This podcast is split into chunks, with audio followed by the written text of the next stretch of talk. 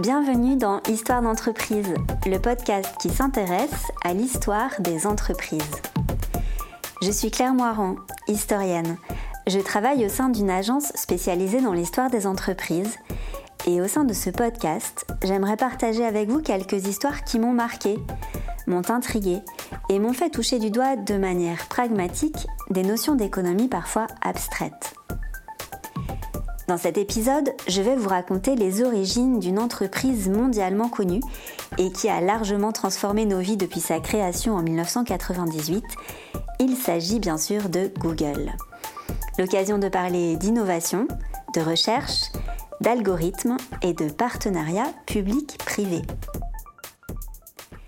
Évidemment, vous connaissez le moteur de recherche Google. Mais connaissez-vous Larry Page et Sergey Brin, les deux fondateurs de l'entreprise? Leur nom est aujourd'hui bien moins célèbre que celui de Jeff Bezos, Bill Gates ou Steve Jobs, et pourtant ils ont créé une entreprise dont le chiffre d'affaires annuel dépasse désormais les 180 milliards de dollars. C'est en 1995 que les deux hommes se rencontrent. Ils ont alors 25 ans et ils sont doctorants en informatique à Stanford, cette désormais célèbre université de Californie au cœur de la Silicon Valley.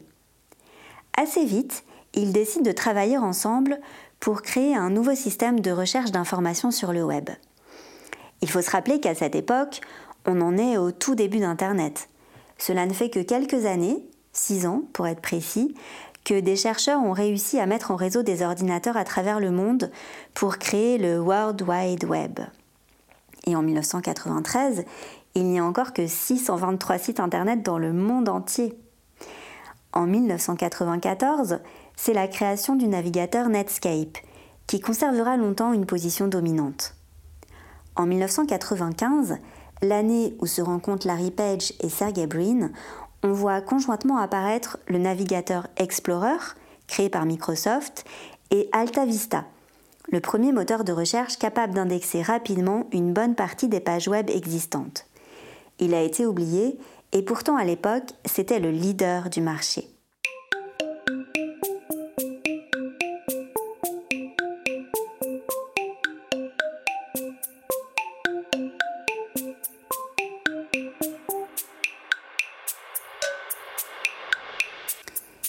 Mais revenons à nos deux jeunes gens. Ils ont donc décidé de créer un nouveau système de recherche d'informations sur le web. Leur objectif initial est strictement académique. Ils visent le public des étudiants, des enseignants et du personnel de Stanford. C'est ce qui explique d'ailleurs que leur projet obtient le soutien de la National Science Foundation, puissante fondation publique de recherche américaine. Tout de suite, Larry Page a une idée. Mettre au point un algorithme de classement des pages web en évaluant le contenu et la pertinence de celle-ci vis-à-vis des requêtes exprimées. Concrètement, il se dit que compter le nombre de liens pointant vers un site web, c'est un bon moyen de mesurer la popularité et la légitimité d'un site. En fait, il reprend à son compte une pratique qui est à l'œuvre dans les milieux scientifiques, où l'on attache beaucoup d'importance aux travaux de recherche publiés dans des revues sérieuses, et où les chercheurs ont l'habitude de citer les articles sur lesquels ils basent leurs travaux. Pour Larry Page, comme pour tous les scientifiques, les citations sont un moyen objectif de mesurer l'influence d'un chercheur. Il s'avère que les personnes qui reçoivent le prix Nobel ont des citations dans 10 000 articles différents, explique Page. Un grand nombre de citations dans des publications scientifiques signifie que vos travaux sont importants, dans la mesure où d'autres personnes ont pensé que cela valait la peine de vous citer. De là, Page conclut qu'on peut appliquer le même raisonnement au site web en remplaçant les citations par les liens Internet.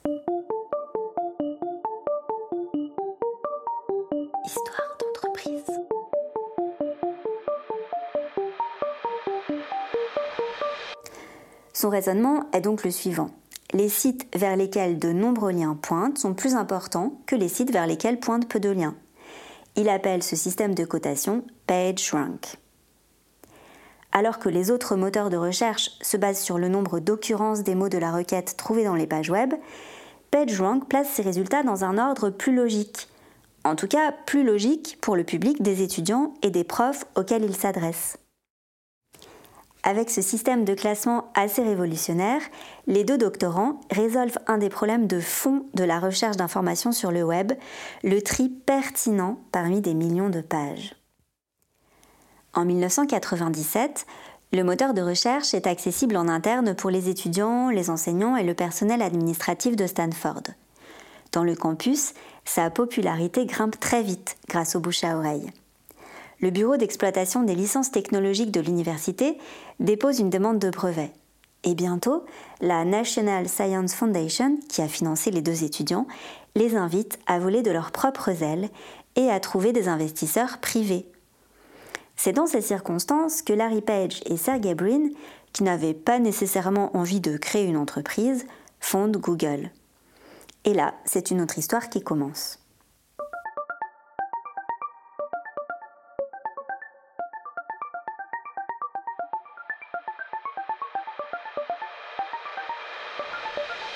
Emmanuel Martin, cet ami prof d'économie et d'histoire en classe prépa, à qui j'ai soumis les histoires que je vous raconte dans ce podcast, m'a dit que si les débuts de Google étaient intéressants, c'est parce qu'ils permettaient d'interroger la question de l'innovation. Dans le fond, à quoi faut-il attribuer l'immense succès de Google? Au génie de deux doctorants exceptionnels? Oui, bien sûr, répond Emmanuel, mais pour partie seulement. Parce que le processus d'innovation en entreprise, c'est bien plus complexe que ça. Beaucoup de sociologues et d'économistes ont travaillé sur le sujet, et ils ont montré que, loin de se résumer à une idée brillante qui germerait dans un cerveau solitaire, ou dans deux cerveaux, pour le cas qui nous occupe, l'innovation advient en réalité grâce à la conjonction d'acteurs très différents. Des business angels, des passionnés d'informatique, des ingénieurs, mais aussi des universitaires et des politiques publiques de soutien à la recherche. Ce n'est pas anodin que la National Science Foundation ait accordé à Brin et Page un financement. C'est grâce à cet apport d'argent public qu'ils ont pu mener à bien leurs travaux sur l'algorithme, avant de s'atteler le moment venu à trouver des investisseurs, recruter des salariés, se faire une place sur un marché encore naissant, etc. Cette multitude d'acteurs assez hétéroclites, c'est ce qui permet de créer un terreau fertile pour, comme le dit Emmanuel, fabriquer des idées nouvelles. Encore une petite réflexion pour finir. Celle-ci me vient de Patrick Fridanson, historien des entreprises. Pour lui, si Google a eu le succès que l'on sait, c'est parce qu'il s'adressait à l'origine à un public extrêmement exigeant et qualifié. En fait, les fondateurs de Google étaient obsédés par la création d'un moteur de recherche qui puisse satisfaire une élite intellectuelle, des enseignants, on l'a dit, des chercheurs, des étudiants, qui avaient besoin d'une très grande fiabilité de résultats dans les requêtes qu'ils formulaient sur le web. Le paradoxe génial, c'est que cet outil, conçu pour un tout petit nombre de personnes, a été presque immédiatement adopté par des millions d'internautes à travers le monde. J'espère que cette histoire vous a plu.